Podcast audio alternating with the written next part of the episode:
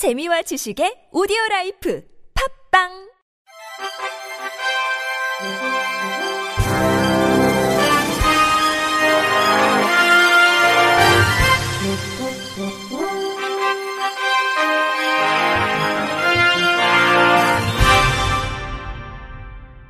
청취자 여러분 안녕하십니까? 12월 17일 목요일 KBRC 뉴스입니다.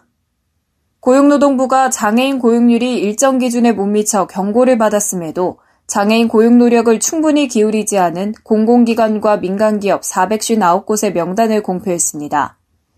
노동부는 장애인 고용촉진법에 따라 50일 이상 공공기관과 300일 이상 민간기업 가운데 장애인 고용 의무를 이행하지 않은 기관의 명단을 해마다 공개하고 있으며 공공기관은 전 직원 중 장애인 비율이 2.72% 미만, 민간 기업은 장애인 고용률이 1.55% 미만일 경우가 여기에 해당됩니다. 노동부는 지난해 장애인 고용률이 저조한 곳을 대상으로 올해 5월 사전 예고를 진행했고, 지난달까지 신규 채용이나 구인 진행 등 장애인 고용을 위한 최소한의 노력을 기울이지 않은 곳을 선정해 명단을 작성했습니다. 공표 대상이 된 공공기관은 에이펙 기후센터, 국방기술품질원, 한국전기연구원 등 13곳으로 이중 국방기술품질원과 한국전기연구원은 6년 연속으로 명단에 이름을 올렸습니다. 민간기업은 모두 446곳으로 자산 총액 10조 원 이상 대기업 집단에 속하는 기업은 29곳이었으며 진에어 교보증권, 코오롱 글로벌, HDC 아이콘트롤스 등 86곳은 10년 연속으로 공표 대상에 포함됐습니다. 송응석 노동부 통합고용정책국장은 장애인 고용을 위한 최소한의 노력을 기울인다면 공표되지 않도록 제도가 운영되고 있음에도 명단이 공표됐다는 것은 장애인 고용에 대한 의지와 사회적 책임에 대한 소명이 결여됐다고 볼 수밖에 없어 아쉽게 생각한다며 장애인 고용이 우수한 기관 기업에 대한 지원은 확대하고 장애인 고용이 저조한 기관 기업에겐 제재를 강화해 나가겠다고 말했습니다. 법원 도서관은 대법원 판례를 전문 성우의 음성으로 정리한 판례 공부 오디오북 서비스를 시작했다고 밝혔습니다. 이 서비스는 대법원 전원 합의체 판결 등 주요 판결을 선별해 핵심 내용을 정리한 자료인 판례 공보를 음성으로 들을 수 있도록 한 것으로 법원 도서관 홈페이지의 판례 공보 코너나 법원 도서관 페이스북, 인스타그램 등에서 이용할 수 있습니다. 텍스트와 비디오 콘텐츠 형식으로 제작된 이 서비스는 월 2회 업데이트될 예정입니다.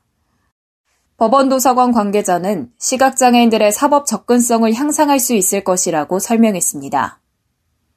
네이버는 사회적 기업을 설립해 장애인 직접 고용을 확대하기로 했다고 밝혔습니다. 이에 따라 네이버는 이달 네이버 핸즈 법인을 설립하고 인력 공급업, 고용 알선업, 취약계층에 대한 일자리 제공 사업 등을 목적 사업으로 정해 자회사형 장애인 표준 사업장으로 운영할 방침입니다. 이를 위해 제2사옥에서 일할 발달장애인을 채용하고 맞춤형 업무와 인사 교육 시스템을 제공할 계획입니다. 네이버 관계자는 그동안 베어베터 등 위탁 고용 방식으로 발달장애인과 함께 일해왔다며 신사옥 오픈에 따라 발달장애인 채용을 늘리고 적합한 업무를 부여하기 위해 별도의 자회사를 설립하게 됐다고 말했습니다. 서울문화재단이 오는 23일부터 30일까지 남산예술센터 2020 시즌 프로그램의 barrier free 공연 영상을 상영하는 장벽 없는 온라인 극장을 선보입니다. 23일과 24일엔 한국 사회의 아픔을 이야기한 아카시아와 아카시아를 삼키는 것, 25일과 26일엔 한국 기독교의 보수화를 비판하고 소수자 혐오 문제를 짚는 남산예술센터 대부흥성회, 27일과 28일엔 진실을 밝히기 위한 복수의 여정을 그린 왕석의 이야기, 29일과 30일엔 한강 작가의 소설 소년이 온다를 무대화한 휴먼 푸가가 상영됩니다. 이번 공연에선 청각장애인을 위한 자막 해설과 수어 통역이 포함된 버전, 시각장애인을 위한 음성 해설이 포함된 버전으로 영상이 제작됐습니다. 영상은 각 상영일 오전 10시부터 다음날 오후 10시까지 총 36시간 동안 서울문화재단 공식 유튜브 채널과 네이버 TV를 통해 무료로 시청할 수 있습니다. 단 남산예술센터 대부흥성회는 상영 예정일 오후 3시에만 각각 공개되고 이외엔 시청이 불가합니다. 코로나19 등으로 취업에 어려움을 겪고 있는 장애인 구직자들을 위해 실시한 경기도 장애인 온라인 채용 박람회를 통해 21명의 장애인이 취업에 성공했습니다.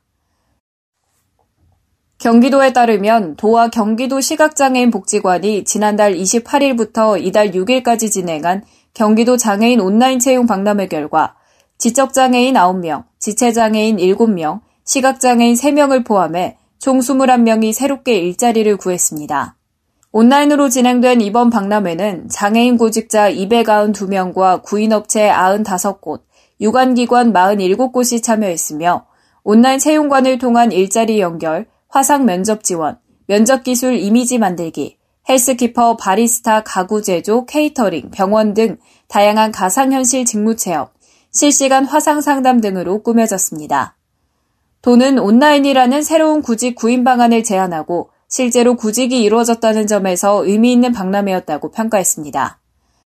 한편 경기도와 경기도 시각장애인 복지관은 취업 유지를 위한 사후 관리 등 지속적인 취업 지원 서비스를 통해 장애인의 안정적인 일자리 확보를 추진할 방침입니다.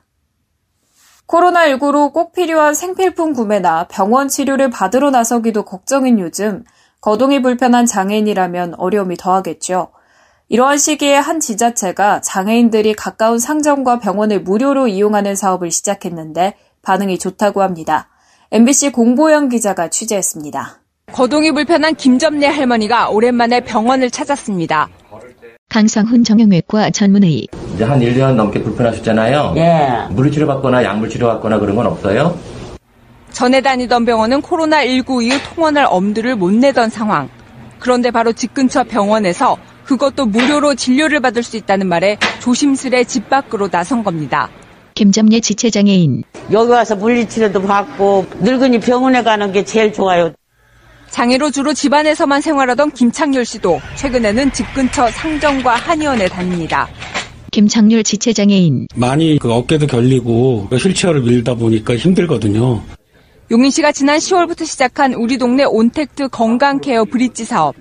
팔찌를 착용한 장애인이라면 거주지 가까운 곳에 사전에 선정된 병의원이나 상점에서 최대 30만 원까지 의료 서비스를 받거나 물품을 구매할 수 있습니다. 코로나19로 운영이 어려운 자영업자도 도울 수 있어 일석이조입니다. 신기섭 슈퍼마켓 운영. 안 오시던 분들이 오시게 되고 그래서 매출에는 좀 도움이 많이 되는 것 같습니다. 한정된 예산 탓에 이달까지 혜택을 보는 인원은 50명 뿐이지만 반응이 워낙 좋아 추가 예산을 확보해 내년 6월까지 사업을 이어가겠다는 게 용인시 계획입니다. 백군기 용인시장. 장애인과 사회를 연결시켜주는 다리와 눈의 역할을 할 수 있도록 구체적으로 협의하고 그 방법에 대해서 어, 발전시키도록 할 것이고 용인시는 코로나19 사태 장기화로 지역 내 복지관 휴관이 늘어 장애인들의 사회적 고립이 커지고 있다며 온택트 사업처럼 지역 사회와 소통하며 상생하는 대책을 마련하겠다고 밝혔습니다. MBC 뉴스 공보영입니다. 이어서 날씨입니다. 금요일인 내일은 추위가 누그러지겠습니다. 내일 아침 오늘보다 5도에서 크게는 11도 정도 기온이 오르면서 서울과 청주 영하 2도를 보이겠고요. 한낮엔 대부분 지역이 영상권 회복하겠습니다.